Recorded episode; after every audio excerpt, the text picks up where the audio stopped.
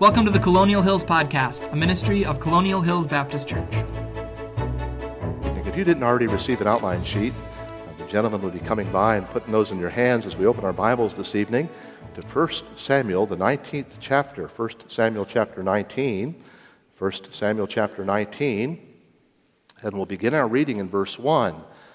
Thank you to the ushers for helping us out. 1 Kings chapter 19 beginning in verse 1. The Word of God says, And Ahab told Jezebel all that Elijah had done, and with all how he had slain all the prophets with the sword. 1 Kings 19, and we're in the second verse.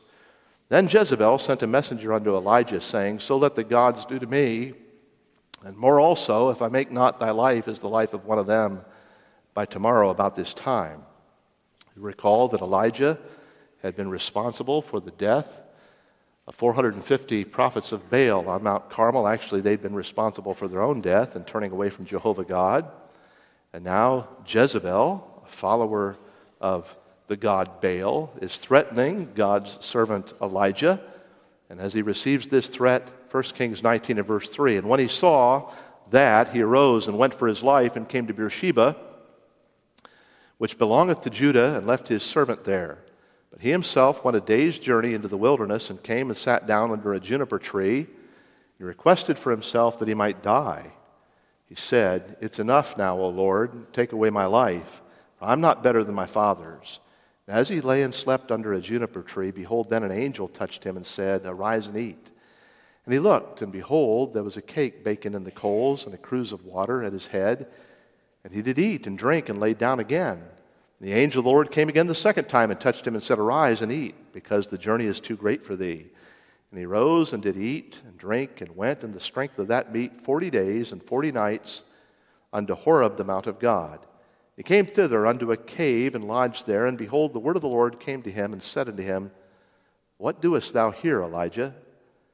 And he said, I've been very jealous for the Lord God of hosts, for the children of Israel have forsaken thy covenant thrown down thine altars, slain thy prophets with a sword, and I, even I only, am left, and they seek my life to take it away. And he said, Go forth and stand upon the mount before the Lord. And behold, the Lord God passed by, and a great and strong wind rent the mountains and brake in pieces the rocks before the Lord, but the Lord was not in the wind. And after the wind, an earthquake, but the Lord was not in the earthquake. And after the earthquake, a fire, but the Lord was not in the fire. And after the fire, a still small voice. It was so when Elijah heard it that he wrapped his face in the mantle and went out, and stood in the entering of the cave, and behold, there came a voice unto him that said, What doest thou here, Elijah? And he said, I have been very jealous for the Lord God of hosts, because the children of Israel have forsaken thy covenant, thrown down thine altars, slain thy prophets with the sword, and I, even I only, am left. And they seek my life to take it away. And the Lord said unto him, Go, return on thy way to the wilderness of Damascus. When thou comest, anoint Hazael to be king of Syria.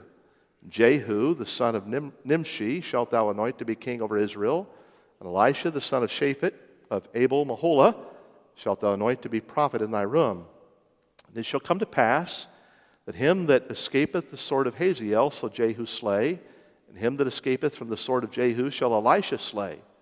Yet I have left me 7,000 in Israel, all the knees of which have not bowed unto Baal, and every mouth which hath not kissed him. Go over to chapter 2 of 2 Kings. 2 Kings chapter 2. And we're going to pick up our reading in 2 Kings chapter 2, the ninth verse. 2 Kings 2 and verse 9. It came to pass when they were gone over that Elijah said unto Elisha, Ask what I shall do for thee before I be taken away from thee. And Elisha said, I pray thee, let a double portion of thy spirit be upon me. And he said, Thou hast asked a hard thing. Nevertheless, if thou see me when I'm taken from thee, it shall be so unto thee. But if not, it shall not be so. And it came to pass, as they still went on and talked, that behold, there appeared a chariot of fire and horses of fire, and parted them both asunder. And Elijah went up by a whirlwind into heaven. And Elisha saw it and he cried, My father, my father, the chariot of Israel and the horsemen thereof. And he saw him no more. He took hold of his own clothes and rent them in two pieces, and he took up also the mantle of Elijah that fell from him, and went back and stood by the bank of the Jordan, and he took the mantle of Elijah that fell from him and smote the waters and said, Where is the Lord God of Elijah? And when he also had smitten the waters, they parted hither and thither, and Elisha went over. And when the sons of the prophets, which were to view at Jericho, saw him, they said, The spirit of Elijah doth rest on Elisha. And they came to meet him and bowed themselves to the ground before him. They said unto him, Behold now, there be with thy servants fifty strong men. Let them go, we pray thee, and seek thy master, lest peradventure the Spirit of the Lord hath taken him up and cast him upon some mountain or some valley. And he said, Ye shall not send. When they urged him till he was ashamed, he said, Send. They sent therefore fifty men. They sought three days and found him not. And when they came again to him, for he tarried in Jericho, he said to them, Did I not say unto you, Go not? Last week, on the 16th of May, Kim Roberts published the findings of a serious and a sobering study. It was published through Media Watch. The article was entitled Over Age 60. According to Roberts, 91% of over 1,000 CEOs of large Christian ministries in America, over 91% of those CEOs of these large Christian ministries in America are over the age of 60. Just last month, on the 23rd of April, Christianity Today magazine, a large evangelical magazine that covers the globe, published an article which indicated that 16% of Protestant lead pastors are 40 and younger. The average age of lead pastors among Protestants in America today is 52 which is up over the last 30 years. 30 years ago, it was 44. 30 years later now, the average age of lead pastors and Protestants in America is 52. The magazine article went on to say that in the next seven years, one quarter of all the pastors in America intend to retire. I attended a meeting just a couple of weeks ago with the Gospel Fellowship Association Mission. At that particular meeting, Dr. Bruce, Bruce McAllister, who watches over placement services for churches that are looking for pastors, said to me, There are 69 churches on our database right now that are looking for pastors, and we only have 15 pastors who are looking for churches to fill. Later in that same day, at that same meeting, I heard someone say there are 350 Southern Baptist churches in North Carolina right now that are seeking pastors churches in North Carolina without pastors to fill their pulpits. This trend has impacted us even here at Colonial Hills Baptist Church. You say, how's that? Well, if you've been following and praying, we've been seeking God's will for a youth pastor for quite some time.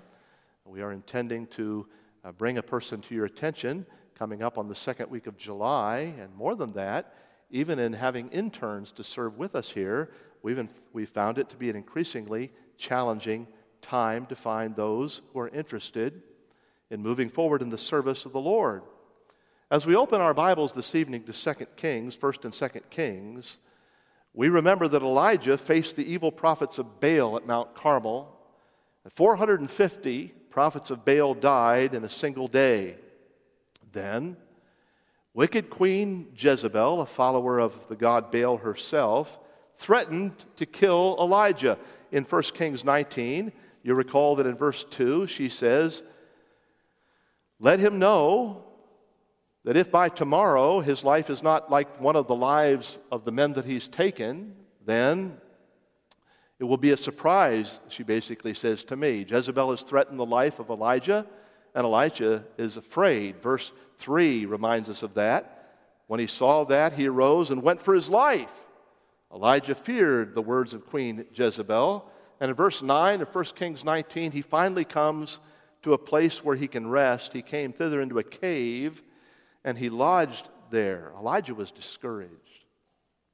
He had literally gone from the mountaintop of blessing, seeing 450 prophets of Baal executed, down into the valley of discouragement because of the statement of Queen Jezebel. Elijah actually thought that he was the only person left who was in truth serving the Lord.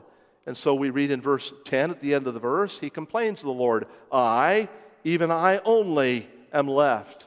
And in verse 14, he says the same thing I, even I only, am left. Elijah wondered if his labor for the Lord was in vain. In 1 Kings chapter 19, God communicates with Elijah, and God lets Elijah know that the work of God will continue. The work of God will continue. And the work of God is going to continue as Elijah hands his mantle off, so to speak, and literally, to Elisha. Now, both Elijah and Elisha are from Samaria. Both Elijah and Elisha are going to see God perform miracles through their means. Both men are involved in training prophets, what we discover here in the Old Testament would be called the school of the prophets. Elijah appears suddenly on the scene in the Word of God. Elisha comes more gradually. We don't know anything of the history of Elijah other than he stood up and said it's not going to rain, and it didn't rain. Elisha, on the other hand, a second generation prophet, if you will, comes from Abel Meholah. He's a wealthy farmer. We know the name of his father. We know where he lived. We know the business that he was involved in. All of that is revealed to us in 1 Kings chapter 19. Elijah spends his last years training Elisha for ministry. And Elisha spends the first years of his ministry with a very vulnerable prophet by the name of Elijah. But I find as we open our Bibles this evening a message for our times. Because a careful consideration of the ministries of Elijah and Elisha make one point very clearly. And the point is this that the work of God continues the work of God continues. As we examine the text this evening, we discover some truths that ought to be applied when we're discouraged, when we hear things like I shared this evening about the state of ministries and the state of the work of God, at least here in America. And the work of God continues, we discover in the passage to which we've turned, when we remain faithful to that work. Jezebel's threat, after all, had caused Elijah to fear for his life. Jezebel's threat had caused Elijah to run from his responsibilities. And in verse 4 of 1 Kings chapter 19, we find Elijah so very discouraged that he went a day's journey into the wilderness and came and sat down under a juniper tree and requested for himself that he might die. It's enough, O Lord, he said. I've had enough. Just take my life from me, O Lord. Take away my life. I'm not better than any of my fathers. Elijah provides a classic example, a classic model of a man in the slough of despond. He is very depressed. He's the classic example of depression in the pages of God's Word. He's gone from the mountaintop of great power and victory down into the valley in a very short journey. And God deals with him ever so kindly in 1 Kings 19. How sweet to remember that He knows our frames and He remembers that we are but dust. In His kindness, God dispatches an angel with a message that will minister to Elijah's heart. Elijah is strengthened by literal angel food. The angel food gives him strength. And along the way, he's strengthened for his heavenly service. For anyone who's ever gone through the valley of depression, or perhaps is in the valley of depression this evening, I find in this text that God has given to us three stabilizing aids to help us when we go through times of terrible discouragement. Aid number one, the necessity of exercise. The necessity of exercise. In verse 8, we read that Elijah, in the strength of what he ate and drank, went 40 days and 40 nights unto Mount Horeb. No question, Elijah is going to be restored to mental and spiritual health on a very vigorous exercise routine. Exercise is one of those aids, a practical aid that God has given to us when we feel discouraged. One of the best things you can do when you start to feel discouraged or despondent, or if you enter into some measure of depression, is get moving. Get moving. Aid number two that I see in this passage is rest. In verse 5, we read that Elijah slept under a juniper tree. And often those who are most discouraged find that their sleep is most disrupted. That's why I began by saying exercise. One of the best ways to restore our sleep patterns is to wear ourselves out a little bit. This man had an exercise routine, this man had a sleep routine, And more than that, he ate angel food. There was a cake that was baking on the coals and a cruse of water, verse 6 says. I wish I knew the ingredients of what that angel served to Elijah at that time, but I know this a proper diet is a practical tool to warding off emotional instability. And an improper diet can cause us to be very vulnerable. Now, God is about to recommission Elijah for 10 more years of faithful service.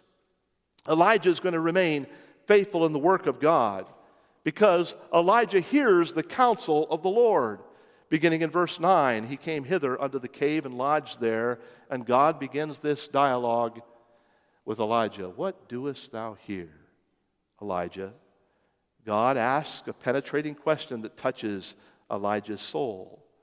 By the time we come to verse 12, the Spirit of God tells us that God's Spirit is speaking to Elijah with a still, small voice. Elijah was rested, Elijah was refreshed. And until Elijah was rested, I want you to hear me now, and Elijah was refreshed, it seemed it was absolutely impossible for him to be meditating or hearing the Word of God. There are those who wrestle with the whole idea of pharmaceuticals being used to provide for emotional stability. I found that it's true that there are times when it's necessary that pharmaceuticals be used for stabilization. And while we would never want to depend upon a pharmaceutical for long term emotional stability, I found this true as well. There are times that people can be so low in their depressive state that it's impossible to hear the Word of God. Now, Jesus said, Man shall not live by bread alone, but by every word that comes from the mouth of God. Surely it is that stabilizing force that causes us to grow strong in the Lord and the power thereof. We can't live without the Word of God. Jeremiah said in Jeremiah 15, I did find thy words and eat them, and they became the strength of my soul. But there can become times when people, for emergency purposes, may need to find themselves emotionally stabilized enough to at least open their Bible and hear the Spirit of God one more time speaking in a still small voice. But let's be responsible first. Before we run to that emergency aid, we ought to check off what God has given to us in this text. Have I exercised? Am I eating right? Am I resting rightly? And then I can hear the counsel of God and I can understand a bit the conditions of my age. There's no question by the time this conversation continues that Elijah is very perceptive as to the conditions of his age. In verse 14, he subs up the age in which he's living with these words I've been very jealous for the Lord God of hosts, because the children of Israel have forsaken thy covenant, thrown down thine altars, slain thy prophets with the sword, and I, even I only, am left. Elijah is adept now at describing the conditions of Israel in his time. God expects his work to continue, however, even when the description of the time in which Elijah was living was desperate.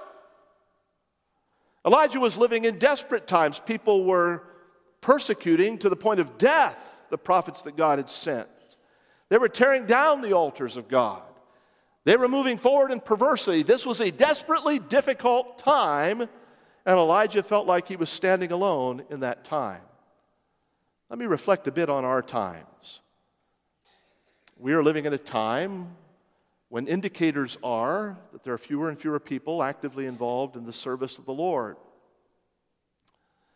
Back in 1940, statistics began to be taken with regard to the number of people in America who are members of churches, synagogues, and mosques. Of course, the percentage of people in America who at that time, 1940, were participating in mosques was very slim. Did you know that from 1940 to the year just about 2000, over a 60 year period, that percentage of people in America who were members of mosques, synagogues, and churches was very, very stable. It would vary a little bit from 70% up to about 74%, but typically landed 72, 73% of all Americans were part of a church, part of a synagogue, part of a mosque. They were living out their faith in a place of their choosing. That was a static number, that was a solid number for some 60 years. Six decades, that's a long time. But beginning around the year 2000 until the year in which we're now living, there's been a very, very, very accelerated and rapid decline of people participating in churches, mosques, and synagogues in America, so much so that currently, after 60 years of national stability, currently it's 47%. 47% of Americans identify with a church, a mosque, or a synagogue. That's a rapid decline after six decades of security and stability. What has happened? Well, there are a lot of people who would talk about a lot of different things when it comes to why the decline. People would talk about the advance of secularism, the advance of an entertainment culture that is base and degrading. But if we're honest, there was a whole lot of secularism going on in the 60s, the 70s, the 80s, and 90s, and a whole lot of entertainment that was degenerate and debased during that era. There are many indicators, or many factors rather, in why the rapid decline, the accelerating decline of religious interest in America and the stability that that religious interest brings. I have a particular, particularly personal observation that I want to share with you this evening. Put a mark here in 1 Kings 19 and come over with me to the book of Hebrews, chapter 12. Hebrews, chapter 12. Hebrews, chapter 12. There's one correlating factor that a lot of people fail to observe. The church has always stood against the world. Love not the world, neither the things that are in the world. For all that's in the world, the lust of the flesh, the lust of the eyes, the pride of life, are not of the Father, they're of the world. And the world is passing away. The church has always been intended to be countercultural. And be not conformed to this world, Romans 12 and verse 2, but be transformed by the renewing of your mind. The church is a countercultural movement. Why the rapid decline? Why the rapid decline of interest in all things religion in America over the last 23 years? Why stability for 60 and total instability, a rapid decline from 73% to 47% in 23 years? The church has always been intended by God to be a countercultural movement. We're not to be loving the world. In fact, the Bible tells us in James that friendship with the world is enmity with God. You can't have it both ways. We're to be all in for the Lord and very careful about where we walk in this world. For the world will grab the spiritual life right out of you. So here's Pastor Phelps' correlating observation. Comes from Hebrews chapter 12 and verse 28. Let's read it. Wherefore, we, the author of the book of Hebrews, writes, receiving a kingdom which cannot be moved, praise the Lord, let us have grace whereby we may serve God acceptably. Now, that word serve in verse 28 in many modern translations is translated with the word worship. That's a good translation. The word serve in verse 28 is the Greek word latreuo, and latreuo is typically translated worship. So I'm going to read it that way. Wherefore, we receiving a kingdom which cannot be moved, let us have grace whereby we may worship God acceptably. I'm going to pause there. If it's possible to worship God acceptably, listen, it's also possible to worship God unacceptably. There's acceptable worship and there's unacceptable worship. And so the author of the book of Hebrews tells us what acceptable worship looks like at the end of verse 28. Here's a verse you ought to underline and meditate on. Acceptable worship is noted for its reverence. How do you define that, Pastor Phelps? It's like the Supreme Court justice who was asked to define pornography and made the statement, you know it when you see it.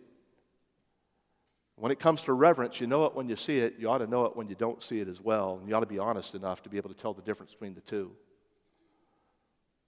Reverence and godly fear, why? For our God is a consuming fire. Back in Hebrews chapter 5, the author of the book of Hebrews says something startling to his hearers.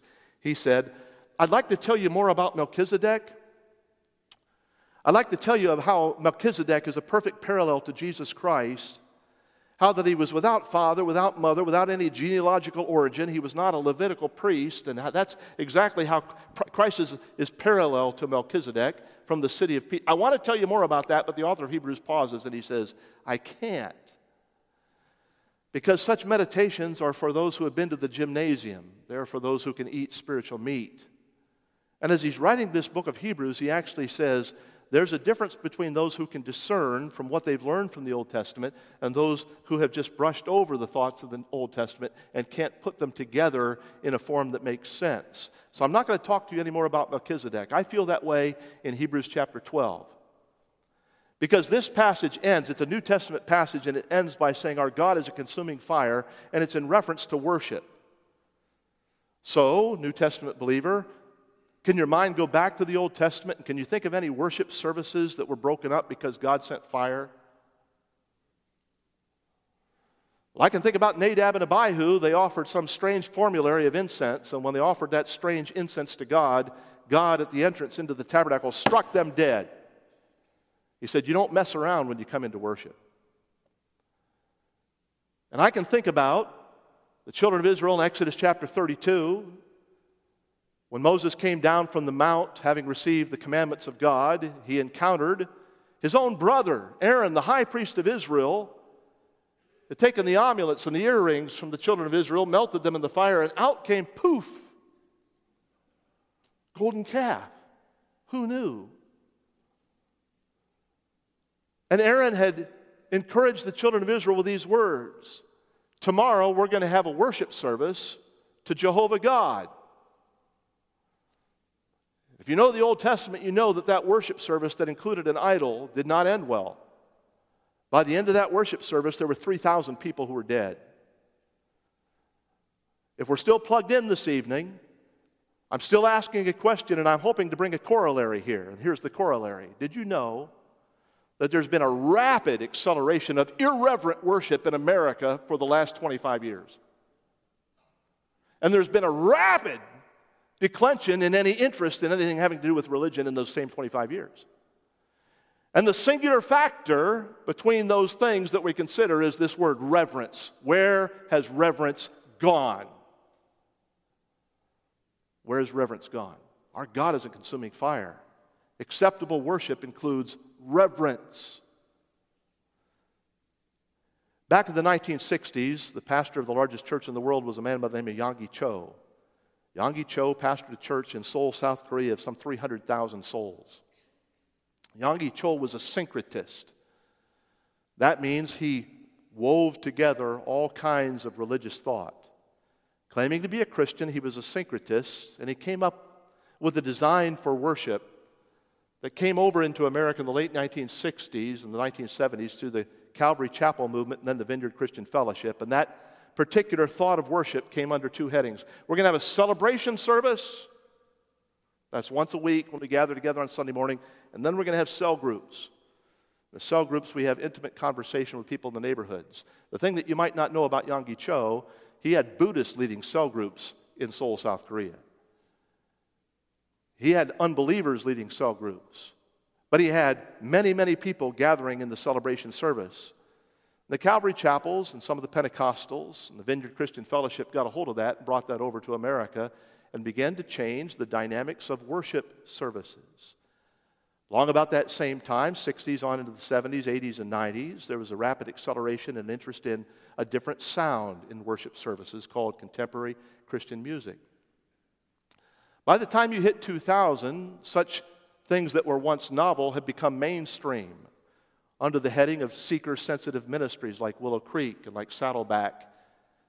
Contemporary worship services became mainstream, and as they became mainstream, there's one thing that they missed. There's some worship that's acceptable and some worship that's unacceptable, and the difference is where's the reverence? And at the very same time, we can say, well, yes, but Pastor Phelps, those churches are growing. But typically, they're growing with people who are malcontented from churches that move over and shift their membership, and then watch it over a period of time because students of this type of growth have noticed something also that the people don't stick. They come to the cafeteria for a while and then they don't stick. And the world round about us continues to be populated, and more and more people are being born, and more and more people, as they're being born, are saying this you know what? If I want to go to a good concert, if I want to see a sight and, sound show, I can go downtown and get that. I don't need to go to church for it. Did you know the same thing happened in the 60s and 70s among the Protestant, the liberal Protestant denominations? It's true.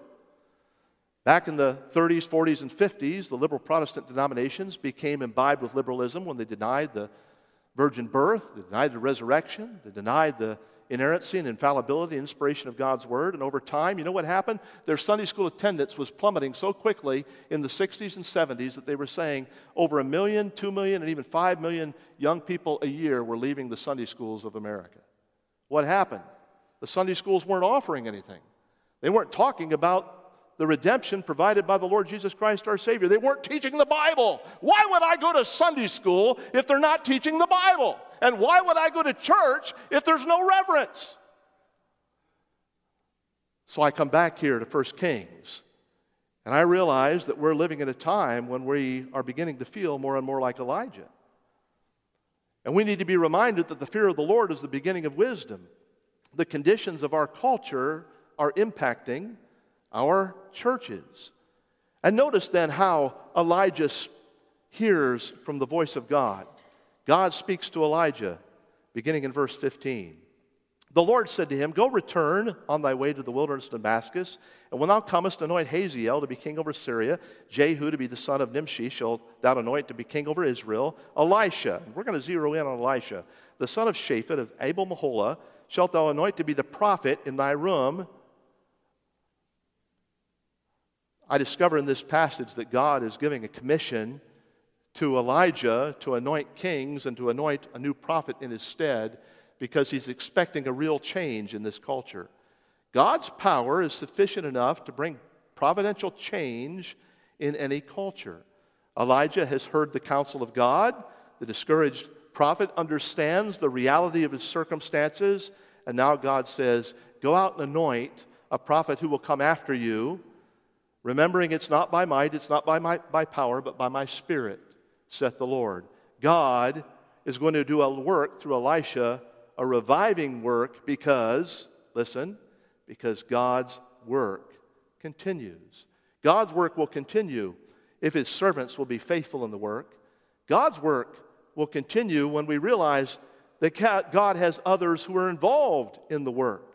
Remember what Elijah said in verse 10 and again in verse 14 I, only I alone am left. But that's not what God witnesses.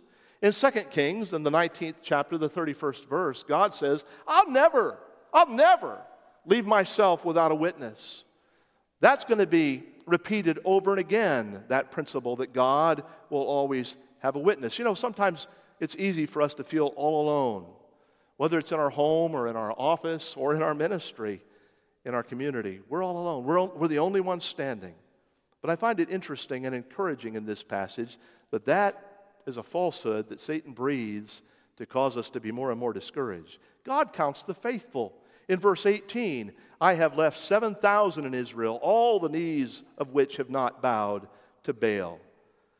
Elijah couldn't see anyone that was faithful, but God saw every single one who was. Now, listen really carefully. I am a separatist. I am a biblicist. And as a biblicist, I am a separatist. Because as I read my Bible, I read 1 Peter 1 and verse 15 that says, Be ye holy, for I am holy, saith the Lord. That's a transgenerational commandment. Come out from the world. The Word of God reminds us in 2 Corinthians chapter 6, and touch not the unclean thing. We're to be separated from the world and separated completely unto God. The church, after all, is a countercultural movement to be very different and live lives that please the Lord. Confession. It's easy for a separatist to think like Elijah and fall into the Elijah syndrome and think we're the only ones left. How encouraging to know that that is false thinking. That God always has those who will stand for Him. Now, not every ministry is going to do everything the way We do it at Colonial. Praise the Lord. Not every Christian's going to look exactly like Pastor Phelps. Praise the Lord. Not all of us are going to sing like Colonial's choir. Hallelujah. We thank the Lord for all the wonderful things He's doing here, but we ought to be honest enough to say we serve a God who commends the faithful, even when we don't know those faithful ones, and even when they don't exactly line up to who we are. I'm not losing the reverence principle to understand this. The end of verse 18 God is commending those 7,000 who have not bowed to Baal whose mouths have never practiced that pagan cultural practice of kissing the Baal God. And so we say with Philippians chapter 1, with the Apostle Paul, if Christ is preached, we rejoice. And sometimes when Christ is preached in envy and strife, yet we still rejoice. In a day and age when we begin a message by saying there's a downward trajectory of interest in ministry, it's encouraging to know that ministry will continue by God's grace if we'll remain faithful. And ministry will continue by God's grace because there are others involved. And even when we sometimes feel ourselves alone, we need to go into this passage and say, Thank the Lord for every person who names the name of Christ and preaches the name of Christ with integrity. There's a third way to ward off discouragement in this passage. That third way is this we need to reach out to others for the work. God encounters this discouraged prophet in order for this discouraged prophet to move ministry forward, God commissions Elijah. He commissions Elijah to anoint a king in Syria, to anoint a king for Israel, and also to anoint a prophet who would come into his stead. And so we read of that in verse 19 that Elijah departed thence and found Elisha. His first priority was to get someone else involved in ministry with him. He found Elisha the prophet, the son of Shaphat, who was plowing with 12 yoke of oxen before him he with the twelfth, and Elijah passed by him and cast his mantle on him. And he, that's Elisha, left the oxen and ran after Elijah and said, Let me pray that I could kiss my father and my mother, and then I'll follow thee. And he said unto him, Go back again. What have I done unto thee? He returned back from him, took a yoke of oxen, slew them, boiled their flesh with the instruments of the oxen, gave unto the people they did eat. And he arose and went after Elijah, and he ministered unto him. God has given Elijah a commission to build men, to build men. For 10 years, Elijah is going to serve with Elisha. For 10 years, Elisha is going to be pouring water on Elijah's hands after Elijah eats. The prophet of fire is going to have someone who stands at his side and grows along the way. And every New Testament minister, and that includes you, Sunday school teacher, junior church worker, song leader, minister with teens, every New Testament worker has a responsibility, according to 2 Timothy chapter 2 and verse 2, to receive the things that you've received of the Lord and to distribute those things to others, the things that you've heard of me, the same to commit to faithful men who will be able to teach others also. Did you know that Colonial Hills Baptist Church has a distinctive, many distinctives, but here's one of them. Colonial Hills Baptist Church is a church that very intentionally seeks to get people involved in ministry. This is not a spectator arena. This is a servant's arena. This is a place where your shoulder is going to be tapped many, many times in many, many ways, asking you to serve. Why? Because David cried out about who God is and who God made him to be when he said in Psalm 8, When I consider the heavens and all you've made, and yet you've put man in charge of all this. God delegated through David, through Adam, a stewardship over the earth. And we find the wisest person ever to have lived in 2 Kings chapter 4, the lineup of those that he set over his kingdom to watch over the horses and to watch over the stables and to watch over the meals and one even to be the king's friend. Real discipleship only happens when there's delegation. I say that for a purpose. This summer, we have the privilege of having ministerial interns with us. I look forward to that. One of the greatest joys in ministry is to be able to get others involved in ministry as well. It's a blessing to me this tomorrow evening. I'm heading down to preach elsewhere, and as I head down to preach elsewhere, I've asked Chase to come along and the company. I've asked Johnny Stuttle to come along and preach. I didn't do that for a sermon illustration. I want to do that by nature. I want to be able to be one who, at the end of life's journey, can say, I found greater joy in helping others to learn to minister than to ministering myself. This summer, I have the privilege of hosting my first grand intern. You say, What's a grand intern? Well, years ago, when I was a youth pastor in Colorado, there were three very capable young men in our youth ministry out there Peter, James, and their brother Colin. All three of those young men came and interned under our ministry when I served the Lord in New Hampshire. And Peter and James, or Colin rather, and James got involved together and planted a church in Newton, Massachusetts, outside of Boston. This year, Colin Landry's son, Peter, is going to come and be an intern. It's my first privilege of being, serving rather, with a, a grand intern. His dad was an intern before, and his dad has remained faithful. All of us have a responsibility to be building men, and I'm privileged to pastor a church that gets that. But it's still a responsibility of the pastor to remind us of that. How I rejoiced recently to hear that Cameron Rankin was called to be a pastor in Wisconsin and remembered when Cameron was an intern here. Many of you have inquired about our son Caleb, who's recently taken a church in South Carolina. My greatest recollection is Caleb interned here for three summers. Our son Dan is serving up in Michigan. He interned here, he's a part of this ministry. You look around and you see Pastor Ben Hicks and you see Pastor Andy Montgomery. They, they interned here. Encourage those who are involved as we build men along the way. For after all, by building men, we build ministries. When you turn over to 2 Kings chapter 2, reaching out to others for the work is not only building men, but it's building ministries. In 2 Kings chapter 2, you read in verse 3 of the sons of the prophets, in verse 5 of the sons of the prophets, in verse 7 again, you read of this. Who are these sons of the prophets? Well, the sons of the prophets are participating in Old Testament schools of ministry. They're the Old Testament seminarians, if you will. And those sons of the prophets met in strategic places. They were at Gilgal and Bethel and Jericho and Jordan. You realize that the challenge of our day is an increasingly evident challenge.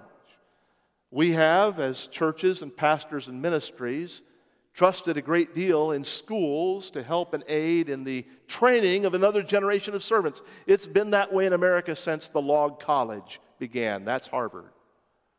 Harvard, Princeton, Dartmouth, Yale, they all started to train ministers and they all went astray. In our generation, we not only have the challenge of schools going astray, but we have a greater challenge, and that challenge is this schools cost a lot of money. A lot of ministerial students are finding it difficult to pay thirty and thirty-five thousand dollars a year room board and tuition, and come out in the ministry as a youth pastor and not make enough to pay off their school debt. And more than that, they're discovering that churches today don't really much entertain the thought of having a pastor who's 25. After all, that's what youth pastors are for. They're 25. We'll wait until they're 35. And meanwhile, along the way, some guys are getting out of school and saying the doors aren't open because of my youth. What a shame. Somehow we've forgotten that Charles Spurgeon was 16 when he began to pastor. My dad planted his church, first church at 19. We ought to be rejoicing along the way to see what we saw tonight, to have a young lady, a ninth grader, stand up and sing a solo. But that's rare, folks, and it shouldn't be. Our heart ought to be, oh Lord, help our young people stand in the gap so that we can recognize those who are entering in the work. Elijah assumes the ministry of Elijah and leaves behind, Elijah leaves Elisha behind to do the work. And you recall that Elisha has cried out in verse 9 of chapter 2, I want a double portion. What does that mean? Well, it means he wants to be seen as the elder son. Back in Deuteronomy, there's a double portion that's given to the elder son when the father passes away. What does that mean? It means simply that the elder son is the one who stands as the authority in the family when the father passes. And Elisha is saying this He's not asking for a double portion of miracles, though that will happen. He's simply saying, Let people recognize that if Elijah is taken away, God has given me the responsibility to lead this good work that he established.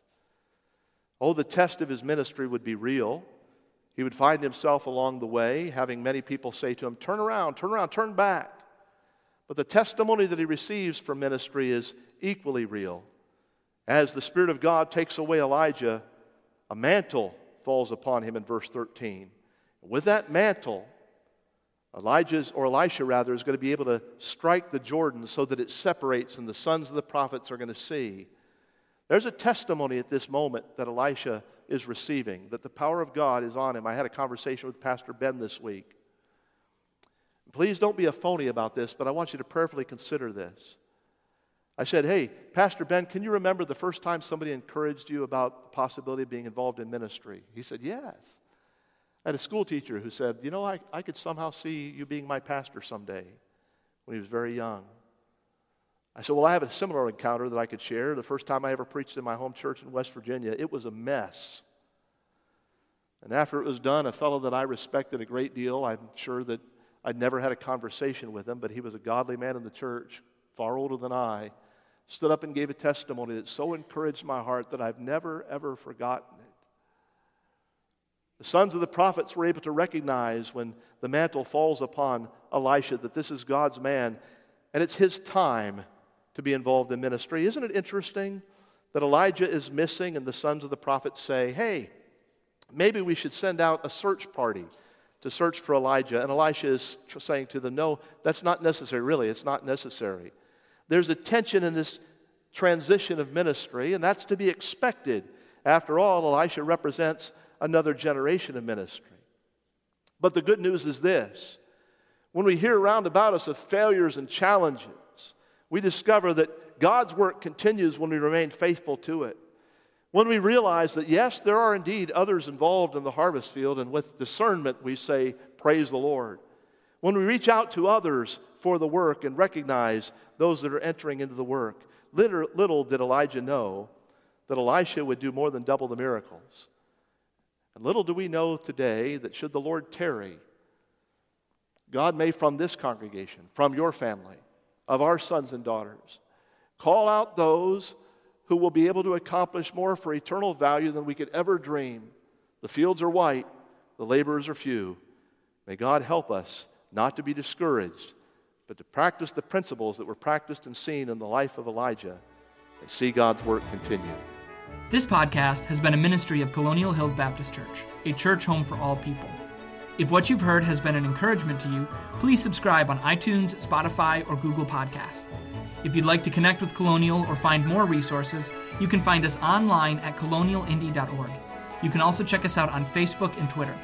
Thanks for joining us today, and we hope to see you next time on the Colonial Hills Podcast.